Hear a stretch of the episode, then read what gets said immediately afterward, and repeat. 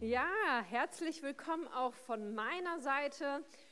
Und ich freue mich so sehr, dass wir Gottesdienst hier feiern, vor Ort, live, aber auch mit dir zu Hause, online, egal ob du das jetzt sonntags um 10 Uhr guckst oder wann auch immer. Ich bin total dankbar, das gemeinsam mit dir zu feiern. Und besonders grüße ich auch meine Eltern, die gerade online dabei sind. Ich freue mich total, dass sie da sind und mich anfeuern und mit uns das gemeinsam erleben. Was für ein Geschenk, oder dass wir das online gemeinsam tun können, wo Menschen nicht vor Ort sein können. Und ja, ich bin einfach total dankbar.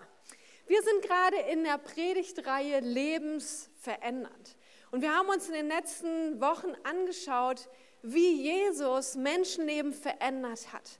Und wir haben uns zwei Geschichten bislang angeschaut, wo Jesus Menschen auf unterschiedliche Art und Weise begegnet ist und etwas in ihrem Leben getan hat. Und wir werden uns heute auch eine Geschichte anschauen, aber wir haben auch Menschen unserer Kirche gefragt, hey, verändert Jesus Leben heute noch oder war das nur damals, die Geschichten, die wir aus der Bibel kennen? Und wir haben tatsächlich welche gefunden, die gesagt haben, ja, Jesus verändert Leben heute noch. Und ich bin so dankbar für das Ehepaar, was ich gleich nach vorne holen werde, weil ich sehen darf, wie Jesus nicht nur ihr Leben verändert hat, sondern mehr und mehr verändert. Und sie werden uns mit hineinnehmen in etwas, was ihr Leben verändert hat. Ich durfte es schon hören und ich bin so, sehr, so sicher, dass Jesus dich damit ermutigen wird. Und ich möchte Olga und Andreas Hiebert nach vorne bitten. Für mich sind es Olli und Andi.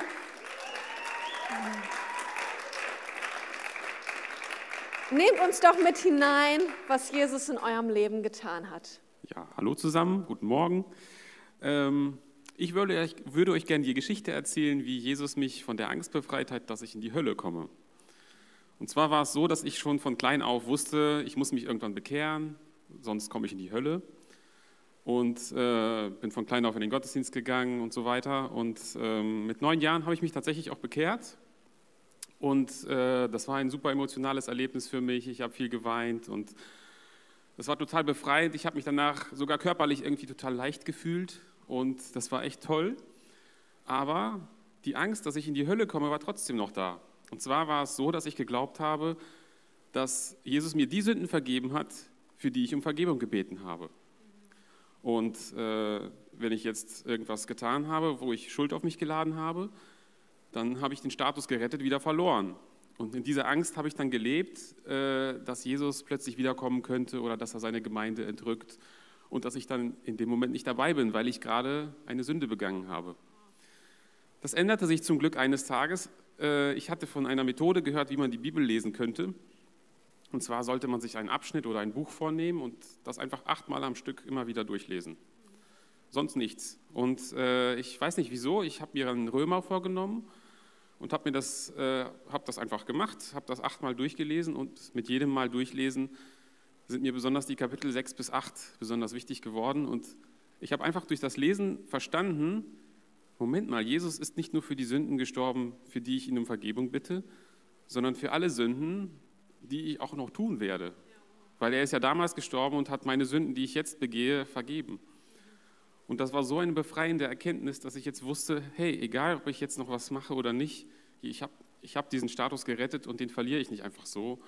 Und das war so total befreiend und hat mir so eine Erleichterung gebracht. Das war super.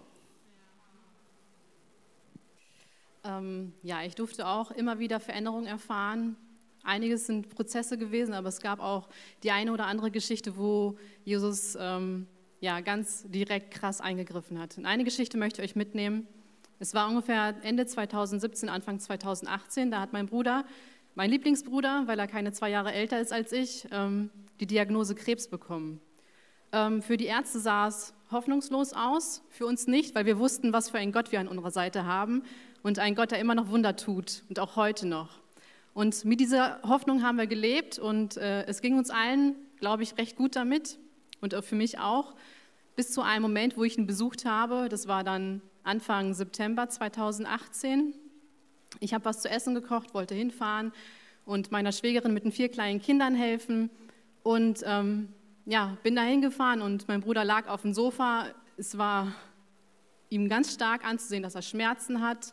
Er konnte sich auch nicht mehr gut wiedergeben. Ihm haben viele Worte gefehlt. Es war keine Kommunikation mehr möglich.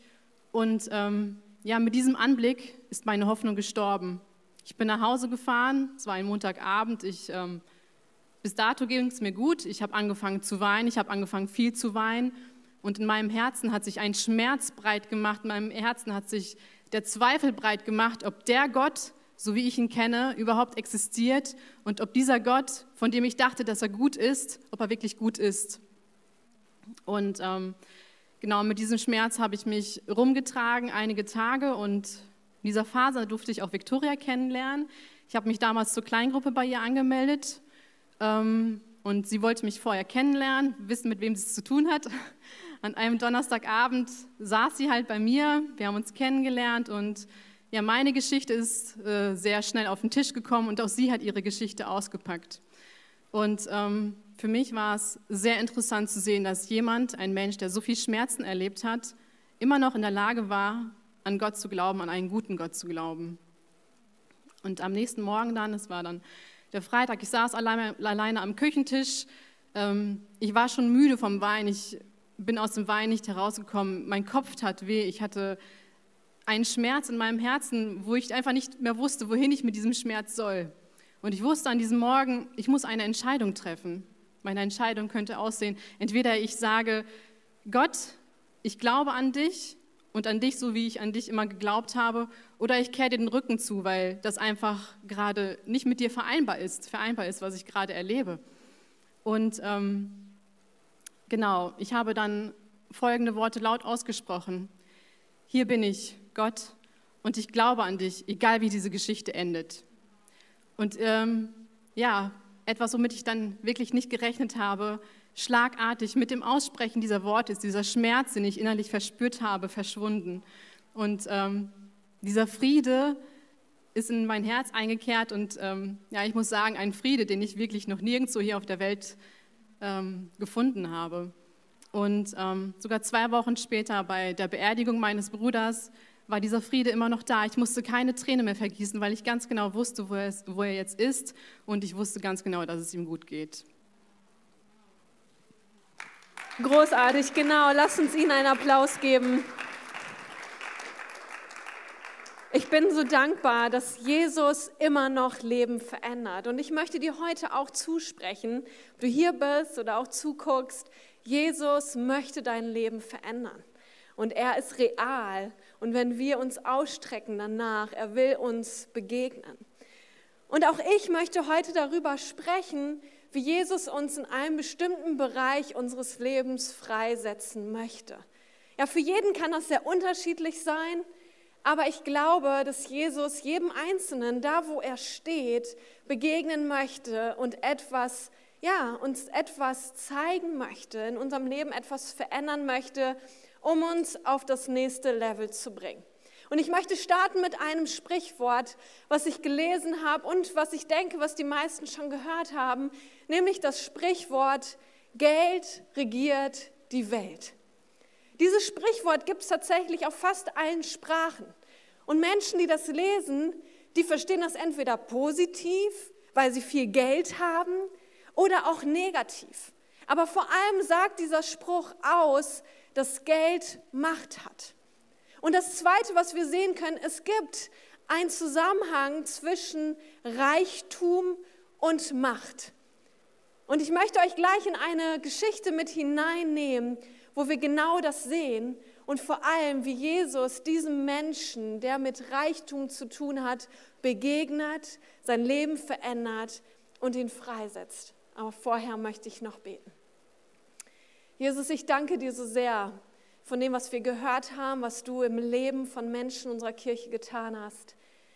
Und du bist real. Du veränderst immer noch Leben. Und ich bete so sehr, dass wir das erleben, dass du uns dort begegnest, wo wir sind. Jesus, du kennst jeden Einzelnen. Du weißt, was er braucht. Und du weißt ganz genau, ja, welche, welche Dinge unseres Herzens du ansprechen möchtest jetzt in diesem Moment. Wir wollen uns ausstrecken, Jesus. Wir wollen hören. Wir wollen unsere Ohren spitzen, zu hören, was du zu sagen hast. Amen. Der Titel der heutigen Predigt heißt Lebensverändert, was regiert dich? Und ich nehme euch gleich mit hinein in eine Geschichte, wo es um einen jungen Mann geht. Die Überschrift dieser Geschichte heißt Der reiche Jüngling. Und wir sehen einen jungen Mann, der sehr wohlhabend ist.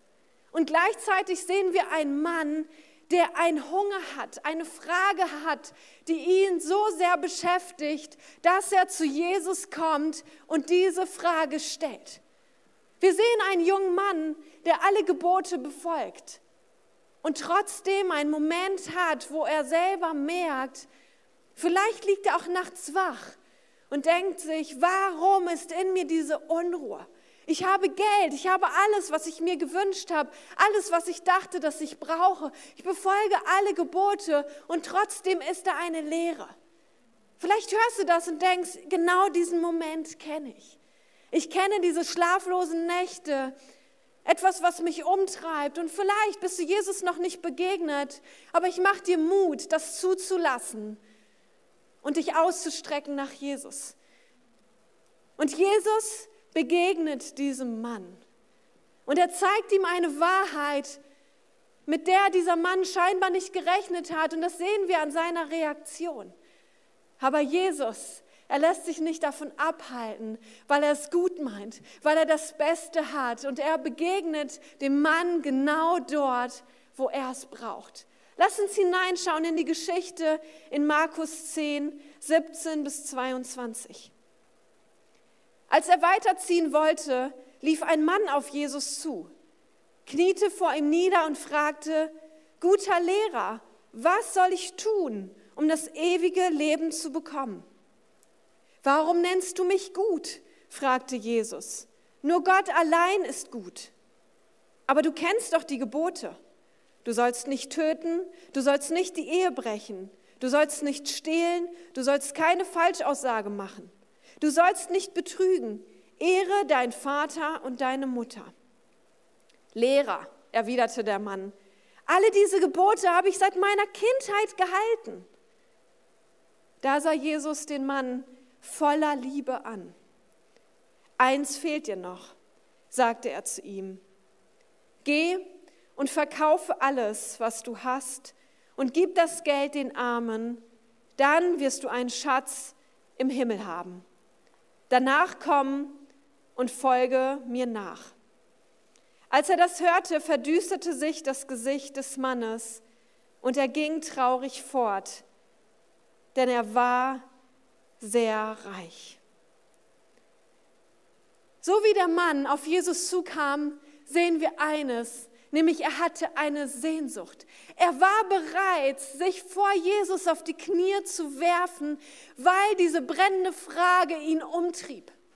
Er spürte diese Sehnsucht, selbst wenn er noch nicht wusste, was sie erfüllen könnte, aber er hatte Hoffnung. Ja, er war kein Jünger von Jesus, noch nicht.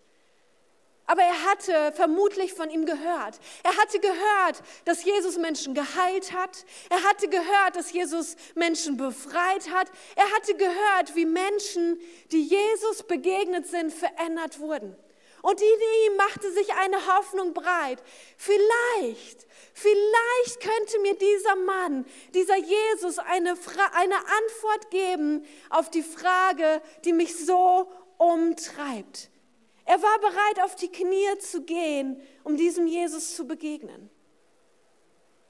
Ja, er tat alles, um sich einen Platz im Himmel zu reservieren. Wir haben es gelesen, er tat seit seiner Kindheit alle Gebote. Ich bin mal gespannt, ob das wirklich so war. Und ich werde ihn fragen, wenn ich in den Himmel komme, aber er tat alles, was er wusste, was er dachte, was richtig sei, um einen Platz im Himmel zu haben. Und er war wohlhabend.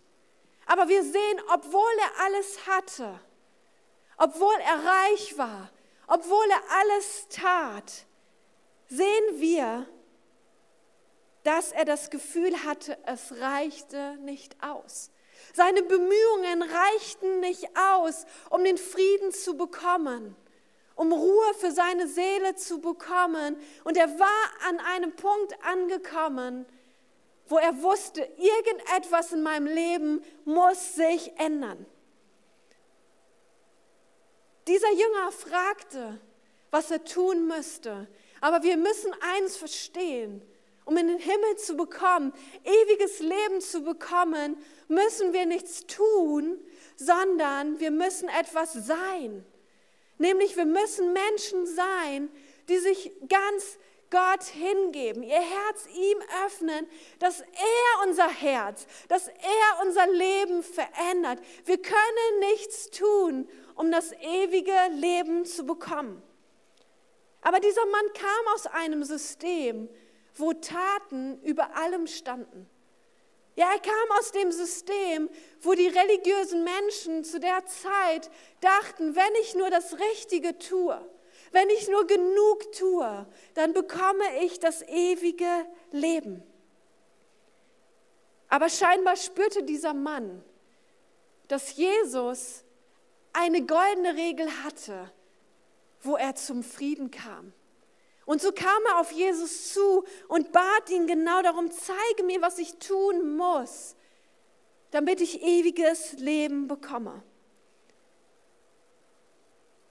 Ich glaube aber nicht, dass er damit gerechnet hat, dass Jesus ihm begegnet mit einer Antwort, die hinter diese Frage schaute. Denn Jesus kannte diesen Mann. Jesus wusste, was dieser Mann wirklich brauchte. Und das Letzte, wovon Jesus sprach, war, dass er was tun sollte. Der Mann ging davon aus, dass Jesus genauso ein guter Mensch war wie er. Er sprach ihn mit Lehre an, mit guter Mensch. Aber ich glaube, insgeheim ahnte er vielleicht, dass er es nicht nur mit einem guten Menschen zu tun hatte, sondern dass Gott ihn persönlich zog, um sein Leben zu verändern. Und ich glaube, oder vielleicht ahnte er in seinem Herzen, dass etwas den entscheidenden Unterschied macht, wenn wir Jesus begegnen, nämlich Jesus ist kein guter Mensch allein, sondern er ist ein Gott, der es gut mit uns meint. Und das ist das Erste, was wir wissen sollen, was wir wissen dürfen, wenn wir zu Jesus kommen. Er ist nicht nur ein Mensch. Ja, er war auf dieser Erde. Er weiß, wie es sich anfühlt, ein Mensch zu sein. Er weiß, wie es ist, Not zu leiden. Er weiß, wie es ist, Schmerzen zu haben. Aber gleichzeitig, und so spricht Jesus, dürfen wir wissen, er ist Gott. Er steht über den Dingen. Er hat eine Perspektive über dein Leben, die du vielleicht nicht hast. Aber ich möchte dir sagen, dieser Gott möchte dir begegnen. Und Jesus ist auf diese Erde gekommen, um uns zu zeigen, wie Gott ist. Und so dürfen wir auch Jesus Antwort auf die Frage des Mannes verstehen. Er begegnet ihm dort, wo er steht und zeigt gleichzeitig eine tiefere Wahrheit auf über sich selbst und auch über den Mann und auch über uns. Denn er sieht hinter die Fassade. Er sieht genau in das Herz des Mannes und er sieht in unser Herz und er weiß genau, was wir brauchen. Wir gucken noch mal hinein in Vers 21. Da sah Jesus den Mann voller Liebe an Eins fehlt dir noch, sagte er zu ihm, geh und verkaufe alles, was du hast und gib das Geld den Armen, dann wirst du einen Schatz im Himmel haben. Danach komm und folge mir nach. Wow, ich glaube, damit hatte kein Hörer gerechnet mit dieser Antwort. Aber ich liebe diesen ersten Satz dass Jesus ihn voller Liebe anschaute. Nein, er verachtete ihn nicht für diese Frage, sondern er nahm ihn ernst. Denn er hatte Liebe für ihn. Zuallererst, wie Gott uns anschaut, ist voller Liebe. Und dann sagt er etwas, weil seine Liebe nicht nur oberflächlich ist. Denn wenn seine Liebe oberflächlich gewesen wäre, dann hätte er nur Zustimmung gegeben. Dann hätte er diesem Mann auf die Schulter geklopft und gesagt, sehr gut, du hast alles getan, du hast alle Gebote befolgt, komm und folge mir nach, du hast das ewige Leben gebunkert. Aber seine Liebe ist nicht oberflächlich. Seine Liebe war bereit, ans Kreuz zu gehen, den Preis zu zahlen, dass wir ewiges, wahres Leben erleben können. Und seine Liebe ist so tief, dass er bereit ist, dir selbst die Wahrheit über dich zu sagen und dich zu herauszufordern, um dein Leben zu verändern, um dich freizusetzen. Jesus kennt dich. Er kennt dein Herz. Er weiß, was du brauchst. Er kennt auch deinen Mangel. Er weiß, wo die Punkte sind, die Lebensveränderung brauchen. Und wisst ihr was? Er setzt uns frei. Er verändert unser Leben nicht, um uns klein zu halten, sondern um uns freizusetzen für etwas Größeres, nämlich für ein Leben, was er für uns geplant und gedacht hat. Und nichts, nichts kann das Leben eines Menschen mehr verändern, als wenn jemand mit Liebe kommt. Und Gott ist Liebe. Er ist die vollkommene Liebe. Und wenn wir ihm begegnen, dann schenkt er Lebensveränderung aus Liebe hin zu etwas Größerem. Die allgemeine Ansicht unter den Juden damals war, dass Reichtum ein Zeichen für besondere Gunst von Gott war.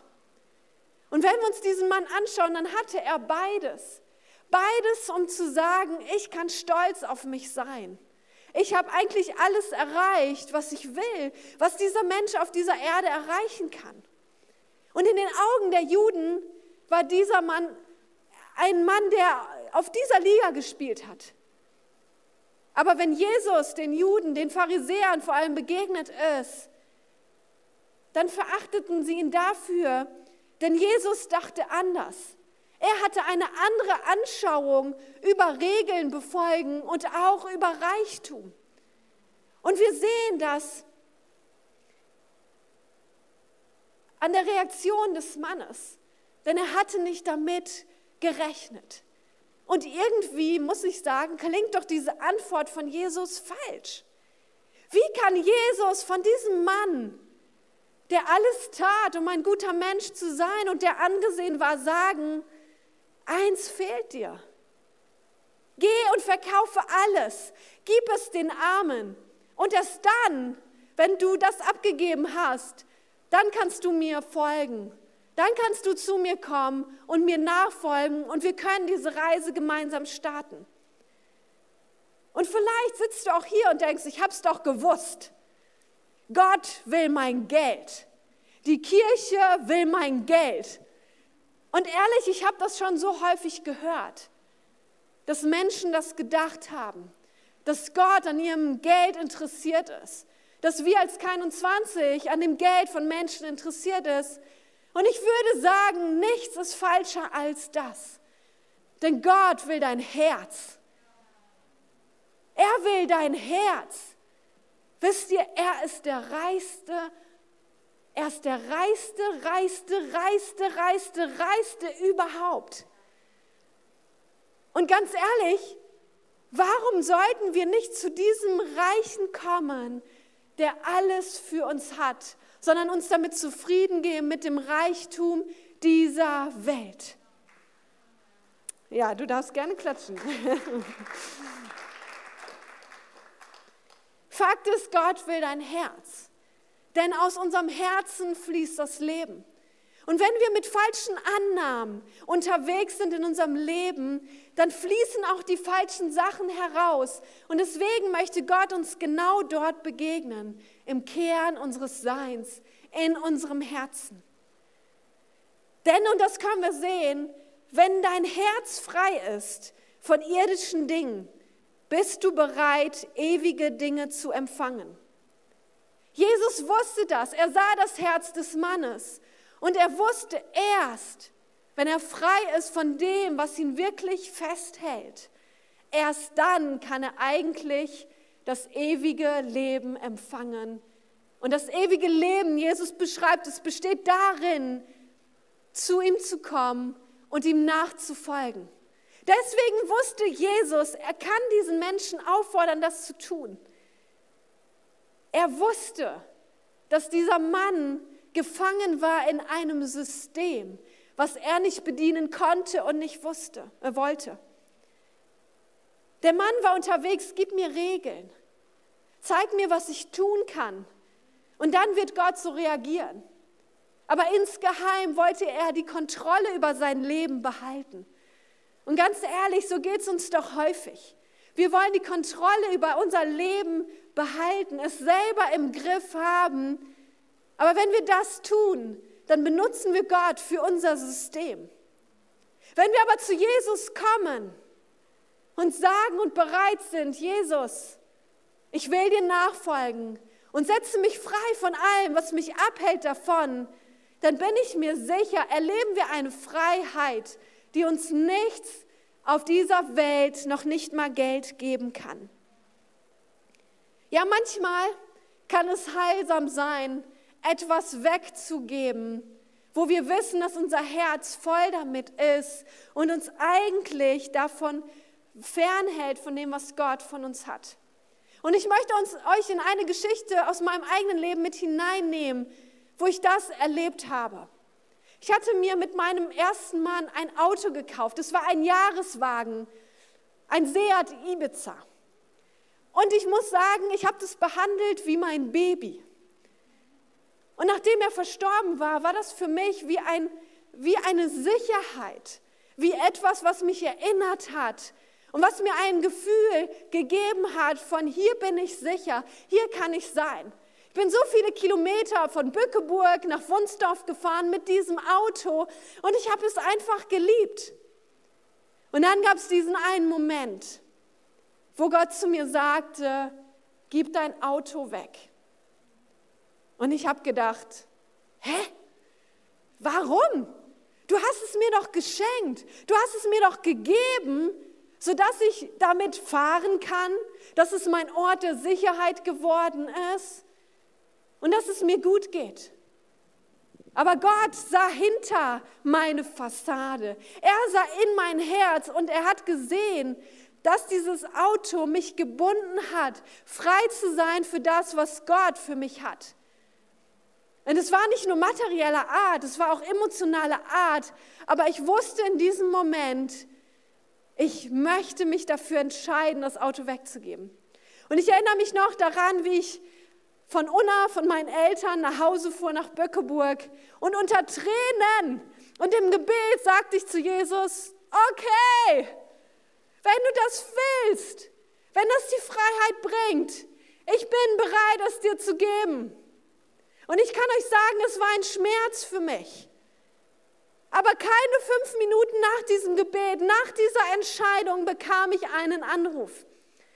Und ein früherer Studienkollege von meinem Mann damals rief mich an.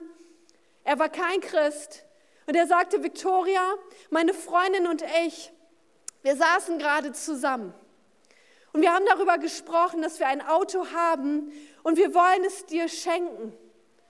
Ehrlich, ich wusste nicht, soll ich in dem Moment heulen oder lachen oder was soll ich machen?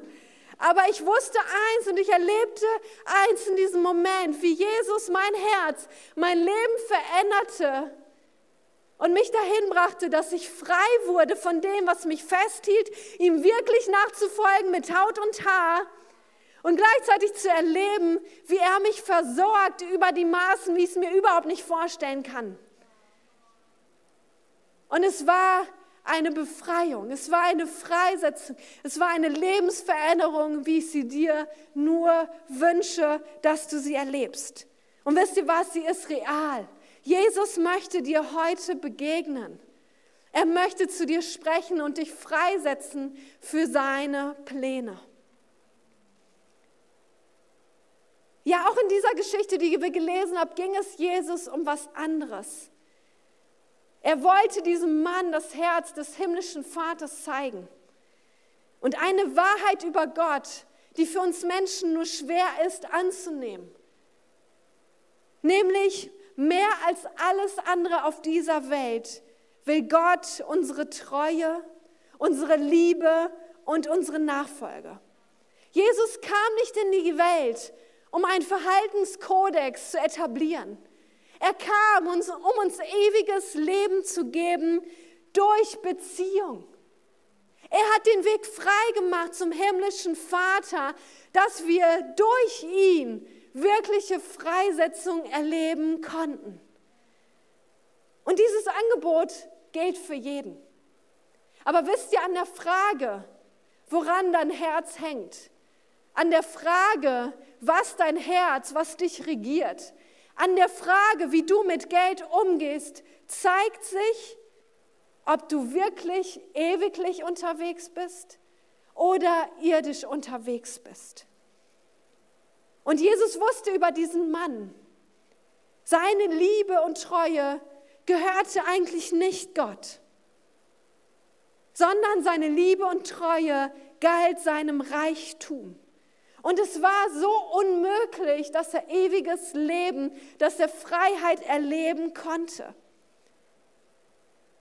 Denn Jesus wusste, Geld regierte seine Welt. Und deswegen kam er, deswegen begegnete er ihm genau dort, um ihn freizusetzen für das wahre, ewige Leben. Und vielleicht hörst du das und in dir ist etwas am Arbeiten. Vielleicht fühlst du dich unwohl und denkst so, ha, da sind wir. Sie will mein Geld. Jesus will mein Geld. Gott will mein Geld. Und ich sage nein. Ich möchte für dich voller Liebe, dass du erlebst, was Gott eigentlich für dich hat. Aber Gott wird uns herausfordern, auch mit unserem Reichtum, er will uns herausfordern mit unserem Geld, weil er weiß, nichts auf dieser Welt, nichts auf dieser Welt macht die Liebe zu Jesus mehr streitig als unser Reichtum, unser Geld. Nichts streitet mehr um unser Herz. Nichts nimmt unsere Treue, unsere Hingabe so sehr weg als die Gebundenheit an Reichtümer und Geld. Nichts führt aggressiver Krieg gegen den Willen, ich folge Jesus und gehöre ganz ihm allein. Nichts. Und Jesus weiß das. Und er schaut auf uns voller Liebe, weil er etwas Besseres für uns hat. Jetzt ist aber die Frage, warum sind Reichtümer aus Jesus Sicht Hindernisse, dass wir gerettet werden können, und dass wir ihm nachfolgen können. Warum ist Gott der Annahme, dass uns das fernhält von ihm? Und ich möchte euch drei Punkte nennen, warum Reichtümer uns davon abhalten können, uns Jesus komplett hinzugeben, um ihm unser Herz zu öffnen, ihn anzunehmen und in das Leben hineinzugehen, was er für uns hat. Das erste ist, Reichtümer bieten ein trügerisches Gefühl von Sicherheit. In Lukas 12, 15, dann lesen wir Folgendes.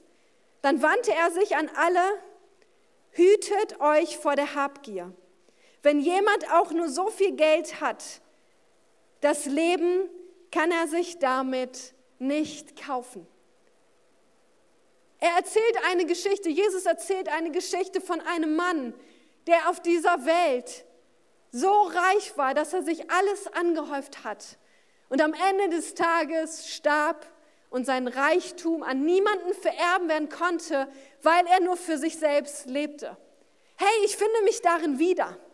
Ich finde mich darin wieder zu leben, als wenn ich für mich leben würde. Aber ich möchte dir sagen, es ist ein trügerisches Gefühl von Sicherheit, wenn du auf dein Konto guckst und du hast vielleicht Geld und denkst, ah, ich bin sicher. Wie viel mehr in dieser Zeit, in der Corona-Pandemie, wo wir gerade leben, wo Menschen denken, oh, gut, dass ich Geld habe.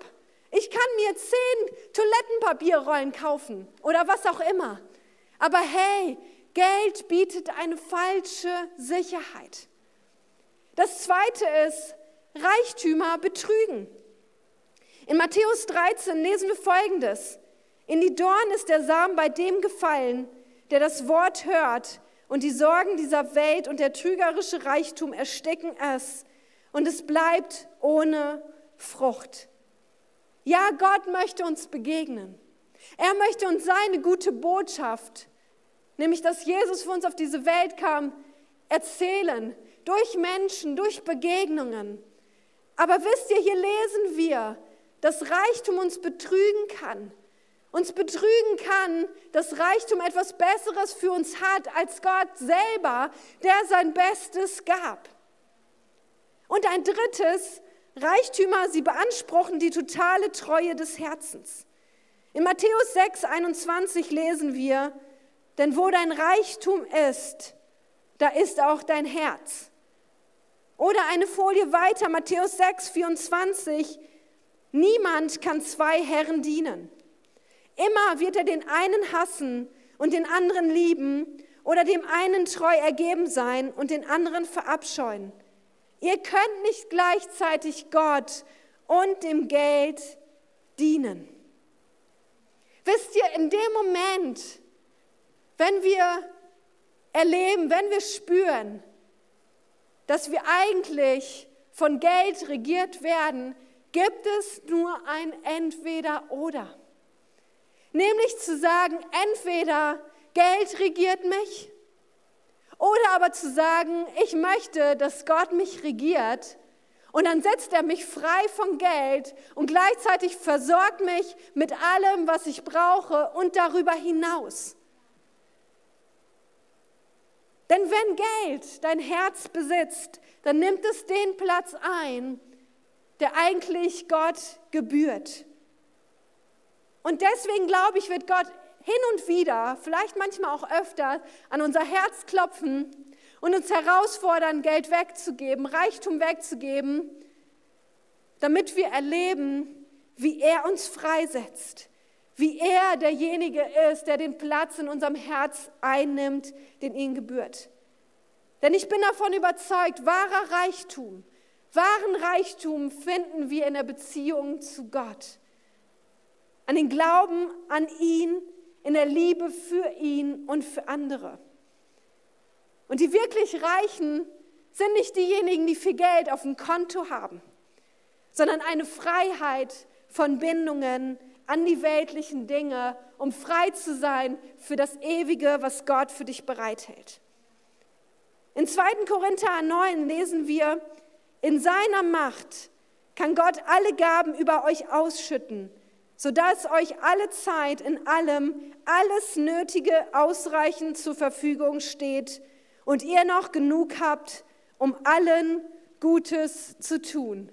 Wow, was für eine Zusage von Gott, dass da, wo wir uns frei machen von der Regierung des Geldes, er uns über die Maßen versorgen kann mit allem, was wir brauchen und darüber hinaus.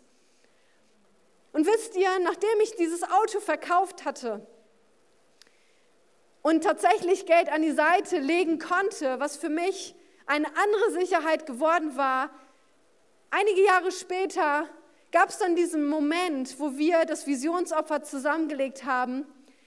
Und auf meinem Konto war ein vierstelliger Betrag. Und ich spürte im Gebet, wo ich Gott bat, Herr, was soll ich dieses Jahr geben, er zu mir sagte, gib, was du auf deinem Sparkonto hast. Puh. Wisst ihr, und das war nicht nur etwas, was ich für herausfordernde Zeiten an die Seite gelegt hatte, sondern es war etwas, was ich gespart hatte, um mein BAföG meines Studiums zurückzuzahlen. Es war etwas, was ich notwendig brauchte, was, wenn ich es nicht hatte, nicht in dem Moment zurückzahlen konnte, wenn das Schreiben käme, zahl dein BAföG zurück.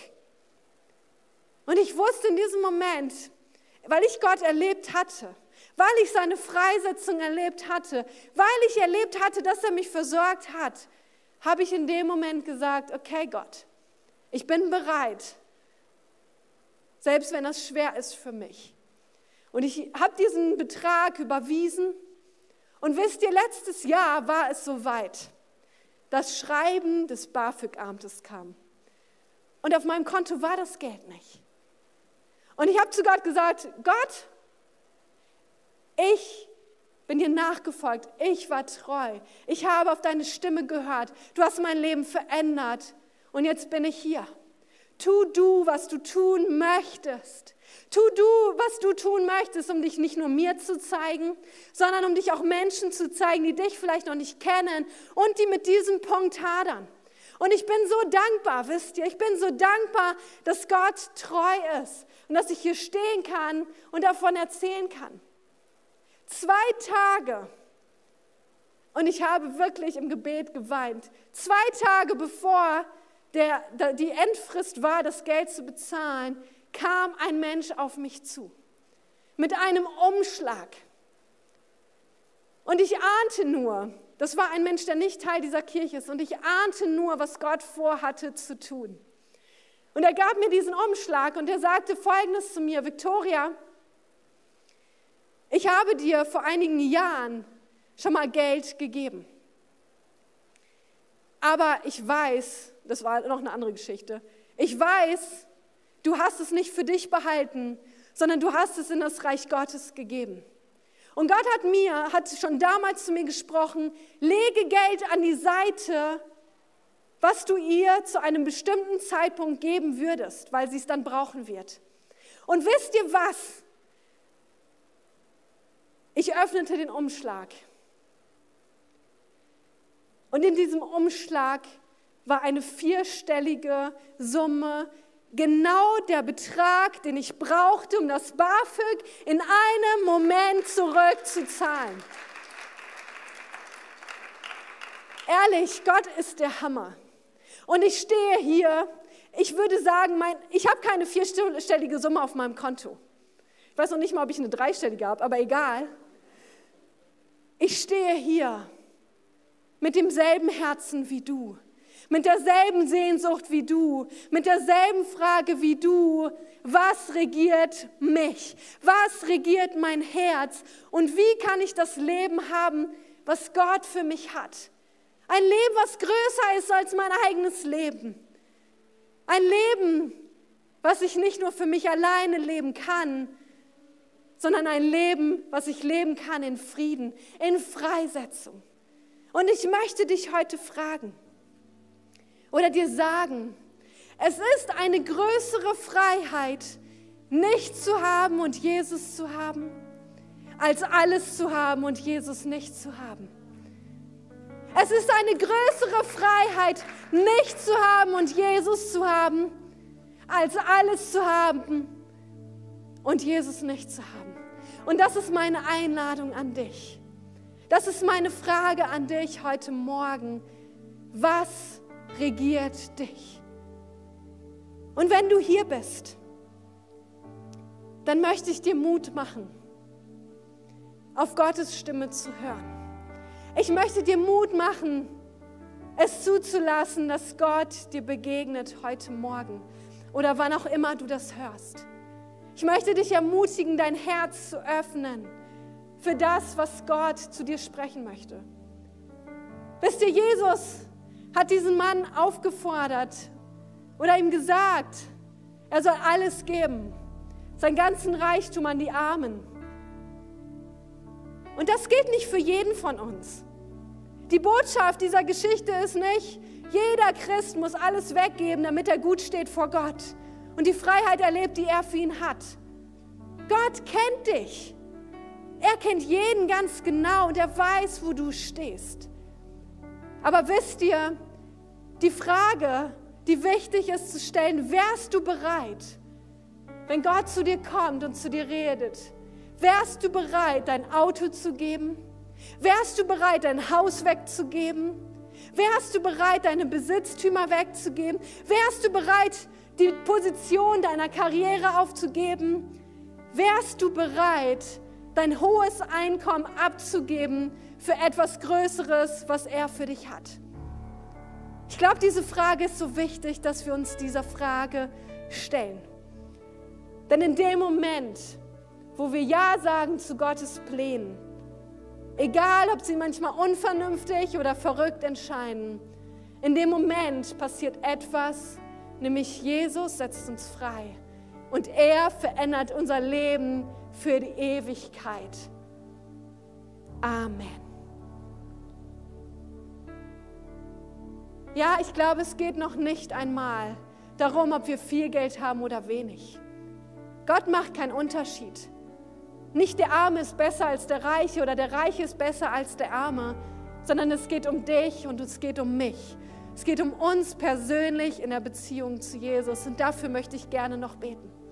Ich möchte beten, dass wir bereit sind, mutige Schritte zu gehen, wo Gott uns begegnet und unser Leben verändern möchte.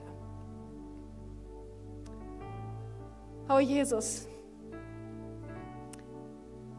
ich schaue voller Staunen auf dich. Voller Staunen über wer du bist, über was du tust, aber vor allem darüber, dass du uns voller Liebe anschaust und uns da begegnest, wo wir sind. Heiliger Geist, ich bitte dich in diesem Moment, dass du uns begegnest, jedem Einzelnen, der hier ist, jedem Einzelnen, der das hört. Und dass du zu uns sprichst, dass du unser Herz berührst, unser Leben veränderst. Du weißt, was wir wirklich brauchen. Und du möchtest uns freisetzen. Und dafür bete ich für jeden, der das hört, dass er deine Freisetzung erlebt im Bereich Finanzen, im Bereich unseres Besitzes, unseres Reichtums. Aber vor allem darin, Jesus, dass du derjenige wirst, der uns regiert, der uns leitet, der uns führt und uns freisetzt. Danke, dass du das tun möchtest in diesem Moment.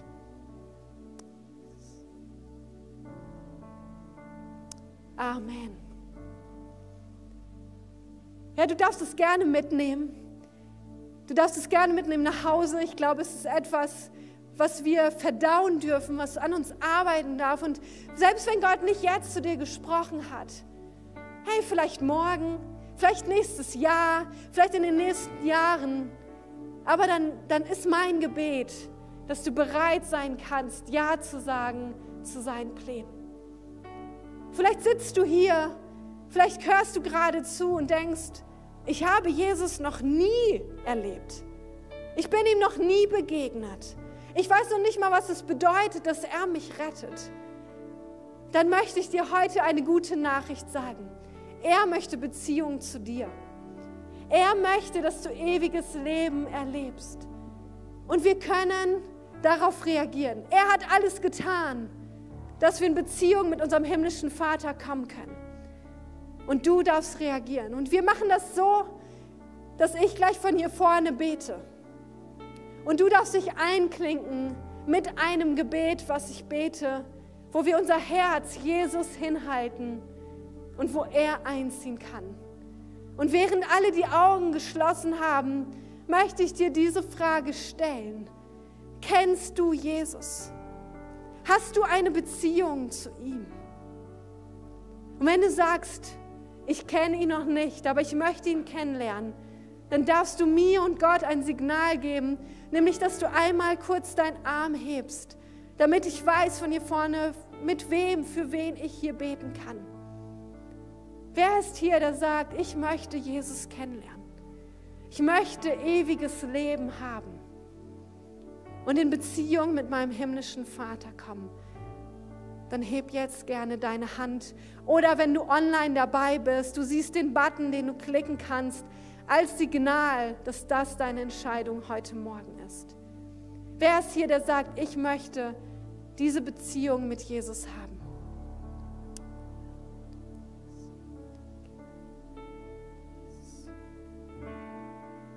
Danke, dass du dein Herz öffnest und Jesus einziehen lässt. Lass uns gemeinsam beten, K21, mit den Menschen, die sich entschieden haben, ob sichtbar oder in ihrem Herzen. Lass uns gemeinsam mit ihm beten. Lieber Jesus, ich komme jetzt zu dir, weil ich dir mein Leben geben will. Regiere du in mir. Zieh du ein. Heiliger Geist, leite mich und führe mich in den Plänen Gottes. Danke, dass du das Beste für mich hast. Und dass ich mit dir leben darf. Amen.